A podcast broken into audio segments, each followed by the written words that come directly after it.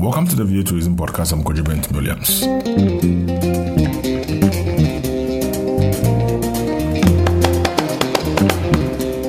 The View Tourism Podcast is dedicated to Africa's travel and tourism industry, where leaders from the private and public sectors get to talk to us. You can subscribe to this podcast on Apple Podcasts, Spotify, TuneIn, and Google Podcasts. My conversation today is with the Chief Marketing Officer of West Group, Monika Iuel, on Western Cape's progress in its tourism restart strategy. She says she's encouraged by the present numbers of inbound travels to Cape Town, which presently sit at 55% of 2019 figures.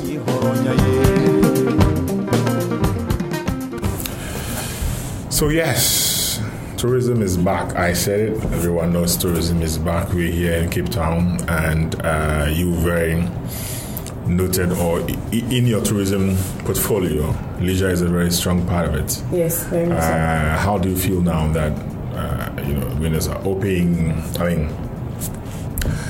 the the borders are opening, restriction eased off a bit significantly with respect to numbers, uh, mm. theaters are back, etc. From a leisure perspective.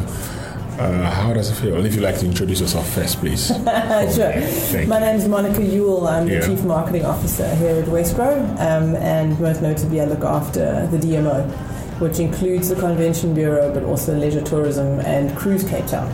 Okay. Um, and yes, you are quite right. Tourism is on the rebound. Yes. Um, I think it's a Omicron unfortunately happened at the worst possible time. I think we would have had a substantially stronger recovery by now. because we were just about to.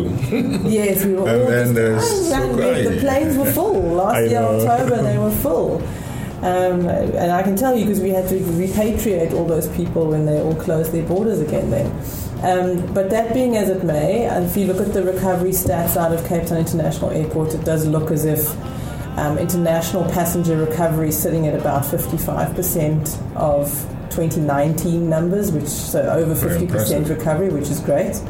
Um, and you know, certainly in my own personal experience, I flew back from Germany last week, and the flight was full, chockers, last seat taken. Um, so, so that's a good sign. We obviously have Easter still coming up now. Um, so that's going to be a really nice sort of um, little shot in the arm for the tourism industry. Um, and yeah, so we hope that we'll continue. Obviously, we go into then our more quieter season, May to um, July, August. Um, but certainly, the feedback from the international markets is that um, they expect a recovery, um, even stronger recovery for the last quarter of this financial year. And most tourism players that we've spoken to internationally expect that 2023 is going to be back to normal. Okay. Now, uh, in terms of your strategy, are you looking to to make uh, domestic, if you like, provincial, I mean, in, in, the, in, the, context of South Africa, and regional as a core part of how you want to, you know, resuscitate the leisure market. So, I mean, the interesting fact that we um, only really sort of started to realize whilst we were looking at the fresh brief now for our domestic campaign that we want to put into into the market um, next summer holidays over 60% of the domestic spend in the province is done by Western Cape residents. That's good. So, um, and I think we've kind of missed them a little bit in our domestic campaigns up until now.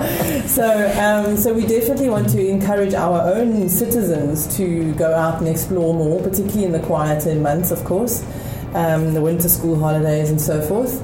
Um, so we do want to kind of actively start speaking to our own citizens as well as c- encourage the domestic traveller to continue to consider with the Western Cape as a holiday destination even after they're able to go outside of the country again for their holidays. We do hope that we've been able to capture a new traveller for uh, a domestic holiday that was for a while not able to go anyway.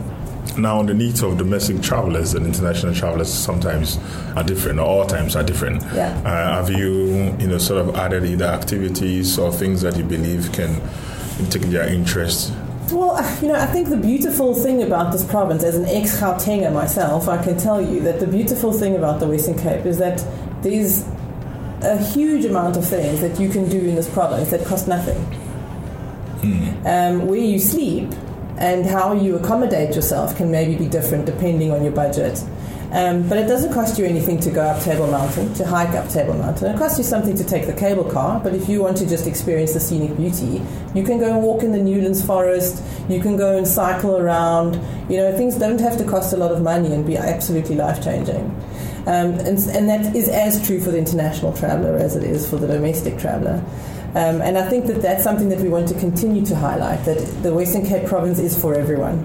Okay, and that you, you I mean, you want to make it part, uh, you know, an inherent part of the of uh, your leisure product. Yeah, hundred percent. I mean, the thing that we were discussing earlier, the wine tourism component. Yes. Um, certainly one of the huge um, unique selling points of the province. Yeah. Um, I do believe having been a member of Great Wine Capitals for quite a number of years now, I can safely say that the wine tourism product in the Western Cape is world class, if not if not the best in the world. And, and and one of the key things. Your Chardonnay is one of the best. I mean, I think it is. It is right. yeah. I mean, the quality of the wine. You know, i am happy to concede that maybe some other people are doing some good wine, but um, the the the quality of the tourism experience the food pairing, the experiences for kids. I mean, know, fine dining again here. Fine dining, but not only. You know, mm. I mean, there's a there's a wine estate up in the Swartland where you can go and have lunch with his farm workers. It's a braai. You have a boerie roll, have your wine tasting with a boerie roll. You know, you can do whatever you like. You know, and and that is something that I, that is very very unique about the Western Cape is this wine tourism experience, and it makes it accessible to everyone. So you don't have to be some snooty you know, British lord that understands the nuances of a wine to be able to enjoy it. You can even just go and not even taste wine. You can even just go so that your kids can go and see the bird sanctuary, or they, you know, you can go and do a horse ride. You know, the wine is is just part of the offering.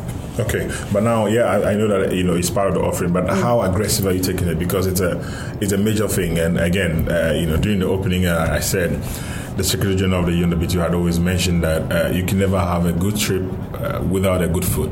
Mm-hmm. All right, uh, and the fact that yes, there's sight and things, but we're moving to a, a, an area of experiential uh, uh, you know, tourism than uh, you know brick and mortar go and see. Mm-hmm. How are you making it very you know a core draw for for mm. for not just you know Western Cape, but for mm. South Africa as a whole? Well, I mean, I think we, we, we are lucky that we are the province that always is on the itinerary when someone comes to South Africa for safari. That they, they never don't do Cape Town and the winelands, and the, mm. and, and you know, our big job I think is to try and draw people into the further reaches of the of the province um, and experience what those um, regions have to offer.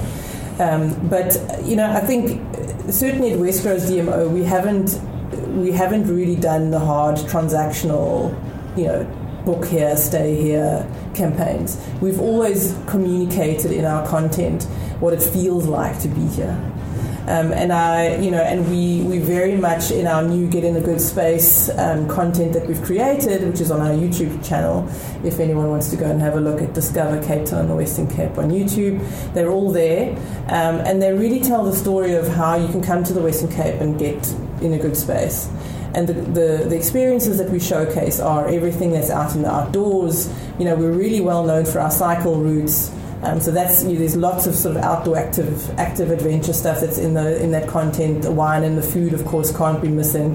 The scenic beauty, you know, the oceans, you know, the, the, the animals in the ocean, you know, all of those sorts of things um, that make this province unique communicated through the lens of being able to travel back into a province that makes you feel good about yourself and makes you feel healthy and makes you feel gets you gives you a sense of well-being.